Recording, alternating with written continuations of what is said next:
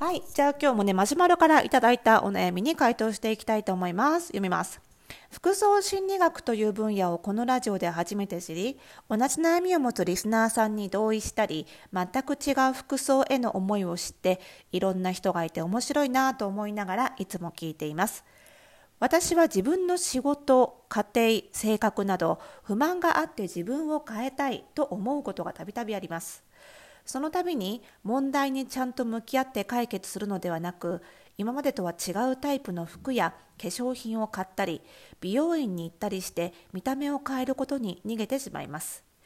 容姿で悩んでる時はいいと思うのですがそれ以外の時も性格性格や生活環境を変えるのは難しいので手っ取り早く自分を変えようとしてしまうんです。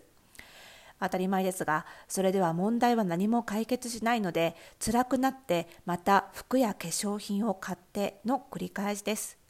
こんな自分ダメだなぁと思ってはいるのですが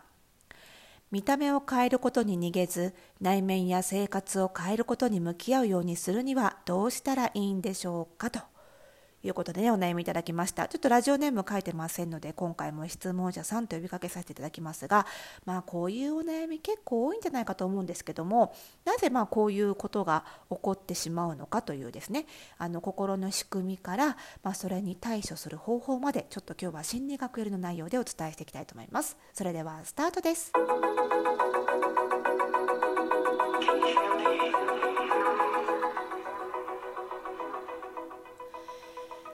いうことで始まりましたおしゃれの呪いとくラジオでございます。今回で434回目の配信でございます。この番組ではあなたに巻きつくファッションへの思い込みイコールおしゃれの呪いをバッサバサと解いていきます。服装心理学をベースにおしゃれをもっと楽しみ自分を変えるコツをお届けしています。お相手はパーソナルスタイリストで公認心理師の久野里沙です。本日もよろしくお願いいたします。さあ今日はそれこそねこの前工場の中にある自分を変えるコツ。ど真ん中の話題ですよ。ね。まあ皆さんあるんじゃないですか？多かれ少なかれねと思いますけれどもねあのこのメッセージ読んで私がまず感じたのはなんか人のせいにしてないのがすごいなって単純に思いましたあの結構その自分の仕事とか家庭とか性格とかに起因する何か問題が起こった時に割とさなんかあの環境のせいにしちゃったりとか誰か他人のせいにしちゃったりするところからスタートする人多いと思うんですよ。仕事もさ私は本当はこういうのやりたいのに上司が分かってくれないとかさ、ね、家庭もねあのどういう今このね質問者さんが家庭環境か分かりませんけども親がとかね配偶者がパートナーがとかね子供がとかなっちゃうこと多いと思うんですよ。でそこから始まるから結構このラジオではたびたびいやそれわかるけどね人を変えることできないんだよねっていうところからねスタートすることが多いんですけど今回の質問者さんはまずがっつり自分を変えなきゃっていうところからスタートできてる時点でだいぶ何て言うのかなスタート地点がゴールに近いっていうの？なんかそんな印象を受けました。だからこそなんだろうな、うん、あのまあそう逃げ場がないからこそ悩みというかね自分で逃げ場を作ってないからこその辛さみたいなのはあるのかなっていう性格的にね逃げない逃げてないってことだからそれは辛くなっちゃうねっていうのは、うん、すごい分かりますね。でもあのすごいそのスタート地点がゴールに近いよっていう風なことは伝えたいなと思ったまず。でまあでも、あのまずね、この心の仕組みですよ、まず。これ別にこの質問者さんだけがこうなってしまうわけではなくって、まあ、人間誰しもこうなんですよ。あのというのは、あの問題にねちゃんと向き合って解決するっていうのは、あ、ものすごいエネルギーがいるわけですよやっぱりあの人間っていうのは基本的に恒常性といってその今ある状態を保つことが得意というかそれを好むのでやっぱり変えること変わることっていうのはすごくエネルギーがいるし、まあ、突き詰めて考えると生命的に危険なことの方が多いわけでだからやっぱりそれはねすごく避けようってやっぱりしちゃうんですよね。だからあの、ね、体重も1回増えたらなかなか減らないしさ、ね、だからあの変わることはやっぱりみんな辛いんですよ。でなのでそこからこう逃げちゃうというかなっていうのはやっぱり誰しもあるわけでまあ、2つの側面から考えられると思うんですけど、まあ、この中間ぐらいなのかなと思うんですけどあの精神分析っていうねその学派から言うとあのよく防衛規制って言われたりするんですけど、まあ、こういうなんかこうストレスが自分にかかった時変えようとするのはすごく人間にとってストレスなのでそのストレスがかかった時にやってしまう行動として無意識にやってしまうものは、えー、防衛規制と呼ばれます。これは精神分析の、まあ、中から出てきた言葉なんですけどね、はい、防衛規制。で意識的に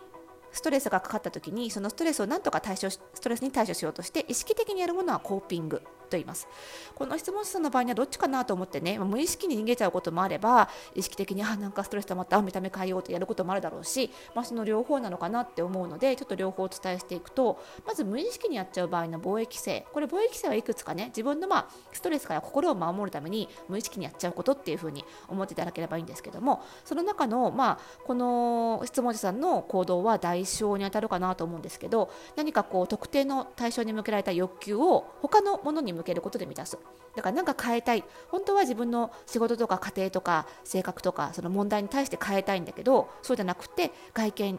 を変えることでこうなんとか欲求を満たしていくというかストレスを解消していくみたいな感じ。でそういうふうに無意識にあなんか買いたいと思ってフラッと化粧品売り場行ってフラッと化粧品買っちゃうみたいなねこととかもあると思うしあとは意識的にあなんか買いたいけど買わないからとりあえず外見変えることでなんとか気分変えてみようっていうふうに意識的に取り込めばコーピングって呼ばれ呼ばれるもの。でこれストレスかかった時にコーピングの手法を持ってることは大事なんですよ。まずストレスから心を守らないと問題に対応する、ね、エネルギーすら残らなくなっちゃうのでだからこういうコーピングの方法があるってことはいいことなんですよ。ただコーピングって2種類あって前のラジオこのラジオでもねお話ししたことありますけれどもあの問題解決コーピングっていうのはあの本当にストレスの発生源となっている問題に直接アプローチする方法。でこっちは問題解決もできるんだけどこの質問者さんがやってるのは情動焦点型コーピングって言ってその問題の結果発生したストレスだけを別の方法で解決するだから、まあ、とりあえず気分だけ収めていくっていう感じ問題にはタッチしないで。っていう形のコーピングなので、まあ、そういう意味ではストレスは抑えていけるんだけど問題は解決しないのでまたそのストレスは発生してきちゃうねっていうことになるわけです。ね、だから、まあ、あの問題解決には、ね、エネルギーがいるので、まあ、こういう貿易規制で心を守ってもらったり情動焦点型コーピングでストレスを解消してもらったりするのはいいんだけどでも結局その繰り返しいたちごっこで全然ストレッサーが減らない限りはねいたちごっこなので、まあ、じゃあ問題解決やっぱりしていかないといけないねってことになりますよね。でその時に多分この質問者さんって結構大きい問題をいっぺんに解決しようと思うからああできないってなって別の方法にご本人の表現では逃げちゃうんじゃないかと思うんですよ。でやっぱり例えばね仕事についての問題とか家庭についての問題とか自分の性格についての問題とかそういうそういうことに関して自分を変えたいって思うのって結構な一大プロジェクトですよ。かなり一大プロジェクト大きいと思うんです。それをそのままなんとか取り組まなきゃって漠然とその問題を大きい問題抱えてるとやっぱりどうにもなんないなってなっちゃうと思うんですよ。そういう時はその大きなそのプロジェクトの中のそのやるべき行動を細かく分けてで一個ずつ達成していく。今の私の言い方すごい勝間和代さんっぽくなかったですか？私勝間和代さんの YouTube もすごい見てるんですけど多分勝間和代さんの YouTube でもこういう話出てきたこと絶対あると思う。っていうのはこれは大きい仕事のタスクをこなす時と一緒だからやり方が。なんですよ。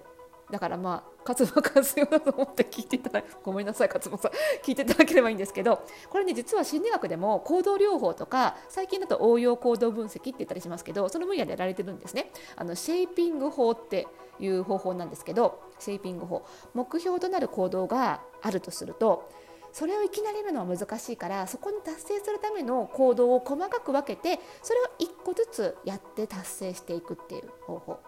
よくね使われるのはあの子供学生さんとか子供さんとかのあの不登校の生徒さんにいきなり学校行けっていうの難しいからまずは朝学校に間に合う時間に起きてみよう。でそれをしばらくやってできたね。じゃあ起きてご飯食べてみよう。できたね。着替えてみよう。できたね。じゃあちょっと家から一歩出てみよう。はいできた。絶対先は急がない。まずその行動が定着するまで細かいステップを第1段階第2段階徐々に徐々にやっていく。でやっと保健室に行った。はいすぐ帰ろう。保健室で1時間入れたらはい帰ろうっていう感じでやっていく。そうするとやっぱりそのなんていうのかな。細かく分けていくとそれ自体はできるのでまずそこに集中できるっていうことでだいぶストレスが減るんですよね。でその重ねていくことでいつの間いつの間にか達成できるっていうその大きなものを大きいままでは漠然としすぎてなかなかできないので細かく分けていく。そうするとそれを細かくやっていくことで達成できるっていうこういうねあのやり方があります。なので例えば性格を変える時にも性格をいきなり変えようとせずに変えたいような性格にもしなったとしたらどういう行動をとるだろう。その小さい行動からやってみる。みたいな風にやっていくと徐々に近づける。近づけるっていうだけでだいぶその気持ちも落ち着いてくると思うのでぜひねこれやってみてください。スモールステップシェイピング法ねやってみてください。なんかね今服装心理ラボの会員さんメニューであの心理カウンセリング私とのカウンセリングマンツーマンでスタートしたんですけどやっぱりこういうね実際シェイピングっていう方法を使うことすごくよくあります。とはいえ初めて取り組む人はどういうふうに細かくスモールステップ作っていけばいいのか分かんなかったりするので、まあ、そこをね、あの公認心理師である私がま手伝いしていって一緒にその進度をチェックしていくっていう感じなんですよね。まあ、ラボでねあの、はい、あの公認心理師の方であれでその行動療法やってる方であればねもちろんできると思いますしそういうね誰かの手を借りるっていうのもねあの初めはいいと思います。一回やり方学べばね次から自分でできますのででね、まあ、ラボにあの質問者さん結構外見の洋服のことも好きそうなので、まあ、ラボであればね好きなことを学びながら、ね、そういうのも受けられますので、はい、もしね受けてみたいと思ったらね是非あの服装心理ラボに入ってみることも検討いただけると、はい、何かできることがあるんじゃないかなと思いますのでね是非見てみていただければと思います。ご質問ありがとうございました。まだまだねこのラジオではご質問お待ちしております。番組概要欄にありますマシュマロからお送りください。